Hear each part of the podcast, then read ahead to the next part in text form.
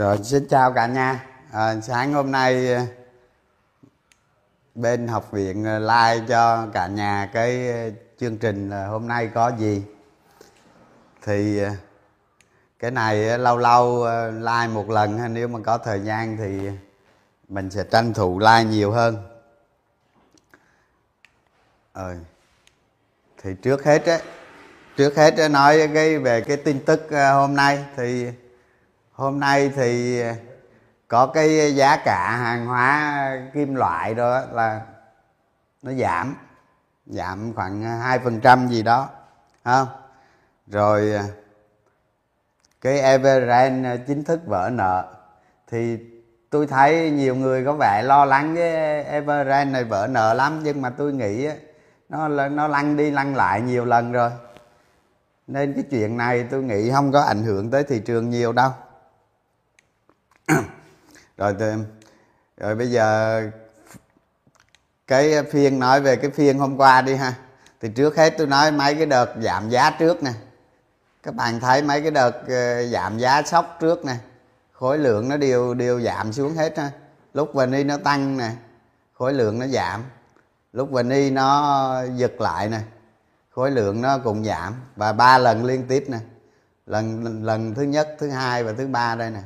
3 lần liên tiếp VN nó hồi phục nhẹ trở lại, nhưng mà khối lượng nó giảm. Đó, cả 3 lần đều như vậy.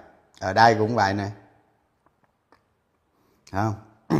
Thì lý do tại sao là trong cái đợt này thị trường nó sốc, nó giảm vài cây và khối lượng giảm. Không? Thì thứ nhất á, thì nhà đầu tư mới chiếm trên thị trường nhiều. Thì trong 2 năm qua đó, cả nhà không để ý, với cả nhà để ý sẽ thấy nè. Nhà đầu tư nước ngoài bán ròng, nhà đầu tư cá nhân hấp thụ cái đó. Nhà đầu tư tổ chức bán ròng, nhà đầu tư cá nhân hấp thụ cái đó. Đơn cử như trong tháng 11 vừa qua, thấy không? Thì nhà đầu tư nước ngoài và tổ chức trong nước bán ròng khoảng 10.000 tỷ. Đó, 10.000, mười mấy ngàn gì đó. Thì nhà đầu tư cá nhân trong nước hấp thụ hết. Thì do nhà đầu tư cá nhân mà sau khi thị trường giảm sốc một cái á, thì nếu có giải chấp thì giải chấp rồi, không? Là nó chỉ cần phục hồi một cây thôi, một cây nến màu xanh phục hồi thôi, thì cái vấn đề giải chấp là không còn nữa. Thì nó giảm như thế này thì nhiều nhà đầu tư cá nhân, đặc biệt là rất nhiều nhà đầu tư mới, người ta cảm thấy đang có cái sự thiệt hại, người ta không muốn bán ra giá thấp. Đó là cái nguyên nhân chính, là những cái cây sau khi thị trường giảm mạnh thì khối lượng nó giảm. Nhưng cái vấn đề này nó cũng không quan trọng. Quan trọng bây giờ cái cây giảm này là sau khi thị trường phục hồi 3 cây, nhưng mà khối lượng nó giảm, tức là dòng tiền hoạt động trên thị trường đó, nó giảm mạnh đây trong 3 cây. Thì nếu mà đo lường cái lực cầu của cái phiên hôm qua đó, cái phiên hôm qua VN tăng rất mạnh, nhưng mà khối lượng lại giảm rất mạnh. Lý do thì tôi đã nói rồi đó. Bây giờ cái chuyện tháng 12 này nè, nó có 4-5 cái dòng sau đây. Thứ nhất là tôi nói về cái thời hạn nợ liên quan tới ngân hàng. Thì thường á, vào cuối tháng 12 á, thì các nhà đầu tư lớn hay một số tổ chức gì đó, ví dụ như các công ty chứng khoán, có thể họ cho vay nó quá mức quy định, người ta điều chỉnh lại để cho nó cân. Cái đó cái thứ nhất. Cái thứ hai, nhiều tổ chức vay ngân hàng thì có thể cân đối nợ vào khoảng cuối 2 tuần cuối tháng 12. Người ta chuẩn bị cái nguồn lực tài chính để cân đối lại nợ. Rồi cái thứ ba, nhà đầu tư cá nhân có thể vay nợ ngân hàng, và người ta cũng có thể cân đối nợ vào giữa cuối tháng 12 này. Thành ra cái hôm nay có gì á, là tôi nói với cả nhà là tôi cũng có ý nói cả tháng 12 luôn nha. Cả nhà xem và để ý luôn, để ý và xem thực hành dần dần cái tháng 12 này nó như thế nào. Thì riêng cái thời hạn nợ này đó, thì năm nay thì tôi không biết nó ảnh hưởng như thế nào. Cái chuyện này thì cái phiên nào mình tính phiên đó. Đó, riêng cái thời hạn nợ này có thể là trong tháng 10, từ đây cho đến cuối tháng 12 thì cái thanh khoản nó sẽ thấp. Lý do nó liên quan tới giải quyết nhu cầu cá nhân, nhu cầu của tổ chức và cũng có thể cân đối của công ty chứng khoán nữa. Đó. Rồi những cái cây xanh này nè. Những cái cây xanh này thì cả nhà thấy đó, điều rất quan trọng đó là trên thị trường không có gì xấu, thậm chí tốt. Ví dụ như cái biến chủng omicron chẳng hạn, thì bây giờ đã chứng minh rõ ràng rồi, cái độc dược của nó cực thấp. Nó chỉ hơn cúm mùa một tí thôi. Đó, như vậy thì sự tác động của nó là nó chưa phải là nó không còn cái yếu tố tác động lớn nữa. Cái thứ nhất, cái thứ hai đó là sau khi giảm sâu như thế này nè, hồi phục trở lại thì cái sức mua nó hồi phục và nhà đầu tư không còn cảm thấy nó sợ hãi giống như phiên này. Đó. Thì cái thị trường nó giảm hai phiên này sợ hãi, ngay cái phiên đỏ này nè. Ngay cái phiên đỏ này nè là cả nhà nhớ, cái hôm đó tôi cũng làm cái hôm nay có gì. Cả nhà tranh thủ làm bước 1 ngay đây, hoặc là mua ngay đây này, làm bước 1 ngay đây này, mô hình 3 bước ngay đây.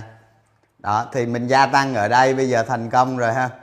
Rồi những cái phiên xanh như thế này nè, cả nhà cũng không cần phải mua đâu. Nếu mà làm bước 1 ở đây rồi thì ở đây ngồi đợi thôi.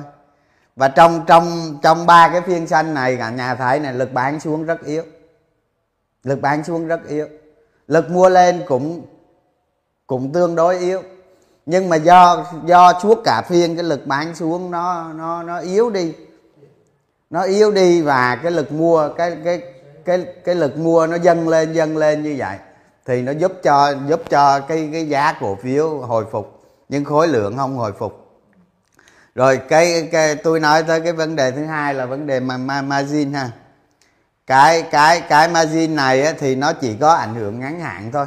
Ví dụ như một số công ty chứng khoán người ta cho vay quá đà thì người ta cần điều chỉnh về cái số làm sao để công bố với Ủy ban Chứng khoán Nhà nước nó tốt nhất, để không có bị vi phạm đó.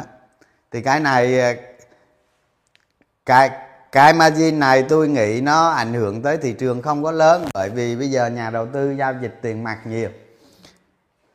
Không, chứ nếu mà một cái thị trường giống như 2017, 2018 chẳng hạn, hay 2010, 2015 chẳng hạn, thì những cái cây gậy như thế này là rất là khủng khiếp đó. Nó liên quan tới margin rất là mạnh mẽ. Nhưng cả nhà thấy này, những cái đợt giảm như thế này nè, nó không có sâu lắm là do cái yếu tố margin không lớn. Hay nói tóm lại là cái tiền mặt trên thị trường nó áp đảo so với cái tỷ lệ margin. Cái độ rủi ro về margin ở thị trường hiện tại nó không có lớn. Tại ngay cái cây gậy này nè thì việc xử lý margin nó cũng rất ít. Đó, nhưng mà nếu mà nó gãy xuống tới dưới này chẳng hạn thì vấn đề giải chấp là vấn đề lớn đó. Nó không có gãy đủ để liên quan tới vấn đề giải chấp. Thành ra cái vấn đề margin trong tháng 12 này thì tôi nghĩ không có gì phải ấy lắm. Rồi cái tháng cái tháng 12 này cả nhà quan tâm đến cái chùm khối lượng không? Cái chùm khối lượng nếu mà nó quá thấp thì phải cần cái break khỏi 1.500 này nè. Rồi cái dòng tiền ở đây mà nếu nó vẫn duy trì quá thấp như vậy cũng có nghĩa là lên cái vùng 1.500 này nè thì cái lực bán sẽ rất lớn, nó dồn nén ở trên đó. Không? Nó dồn nén ở trên đó. Đó, khi điều kiện cần á, là điều kiện mà mình tăng khối lượng lên tối đa đó là đó là nó rách khỏi một vùng 500. Lúc này mình gia tăng khối lượng mạnh mẽ. Nhưng lần này có một cái đặc điểm, nếu như nó rách khỏi một vùng 1500, nó phải rách thuyết phục. Thuyết phục, hãy gia tăng khối lượng. Rồi cái tháng 12 này nè, thị trường sẽ có một chút khó khăn. Ở cái giai đoạn tuần cuối cùng.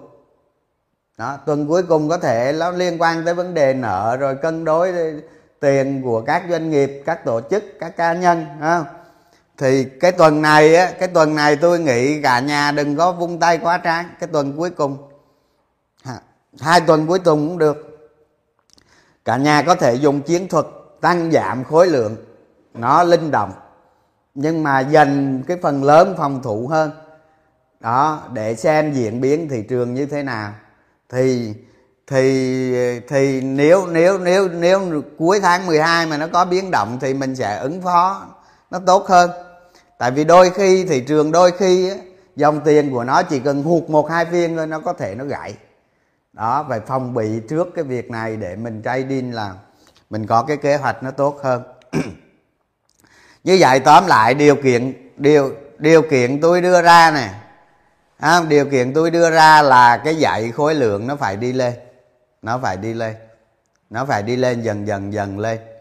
Còn nó không lên á, nó không đi lên mà khối lượng nó vẫn thấp như thế này, nó kéo dài, thì chúng ta sẽ không nhất thiết phải tăng khối lượng. Chúng ta chờ thời cơ. Bởi vì khối lượng không tăng lên được thì lên trên này nó bị xả nè.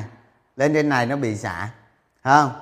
Và từ đây lên tới trên đó thì nó cũng gần rồi, nó đang gần lại rồi, nó nhích gần lại rồi. Ví dụ như lên 1480 này. Đó, lên 1480 này nè, đó. Thì mình có thể mình thấy khối lượng nó quá thấp mà lên sát 1500 này mình chuyển sang cái thế phòng thủ nhiều hơn. Đúng không? Thì bây giờ tôi nói đại khái như thế này thôi để cả nhà bây giờ lập ra một cái kế hoạch cho tháng 12 này, không? Dựa trên có thể sửa đi sửa lại qua từng phiên để làm cho để thực hành cho nó chuẩn. Nhất định là cả nhà phải thực hành thì sau này mới cảm thụ được cái dòng tiền. Rồi bây giờ tôi qua cái dòng tiền sơ ha. Thì ở đây thì tôi thấy đa số nhóm ngành nó đều có dòng tiền tăng lên. Không? Như hôm qua dòng tiền tăng lên rất tốt. Cái lực bán chủ động nó rất thấp so với cái lực mua chủ động. Nên nhiều cái ngành dòng tiền nó bắt đầu tăng lại. Có một cái nhược điểm giống như tôi nói đó là khối lượng cần phải tăng lên để rách khỏi 1500 nó ổn. Chứ khối lượng mà nó cứ thấp như thế này thì lên 1500 người ta sẽ đổ ra bán rất lớn, nó sẽ trở thành một cái điểm kháng cự rất mạnh. Cái dòng tiền sẽ lên đó, người ta còn thận trọng đi nữa, những nhà đầu tư có kinh nghiệm người ta sẽ thận trọng ở đó. Như vậy thì nó làm cho cái điểm 1500 nó dễ bị tạm rơi xuống dưới lại. Đó thì tôi xem sơ qua cả dòng tiền các ngành thì nó có mạnh yếu khác nhau. Nhưng mà đa số các ngành dòng tiền nó đều tịnh tiến một cách từ từ lên. Nói chung trên cái diện rộng như vậy. Đó, còn các phiên tiếp theo trong tháng 12 thì bắt đầu nó sẽ phân hóa. Đó, thị trường nó hồi phục, nó đạt sự cân bằng rồi. Cho như là những cái cây giảm mạnh vừa qua là nó sẽ đạt cái cân bằng rồi. Bây giờ dòng tiền nó sẽ đi vào cái vùng phân hóa ra. Còn đa số các nhóm ngành là cả nhà thấy đó. Rồi bây giờ tôi cái hôm nay có gì đến đây là hết ha. Làm nhanh gọn nhẹ để cả nhà giao dịch cái phiên tiếp theo. Chúc một ngày giao dịch thành công.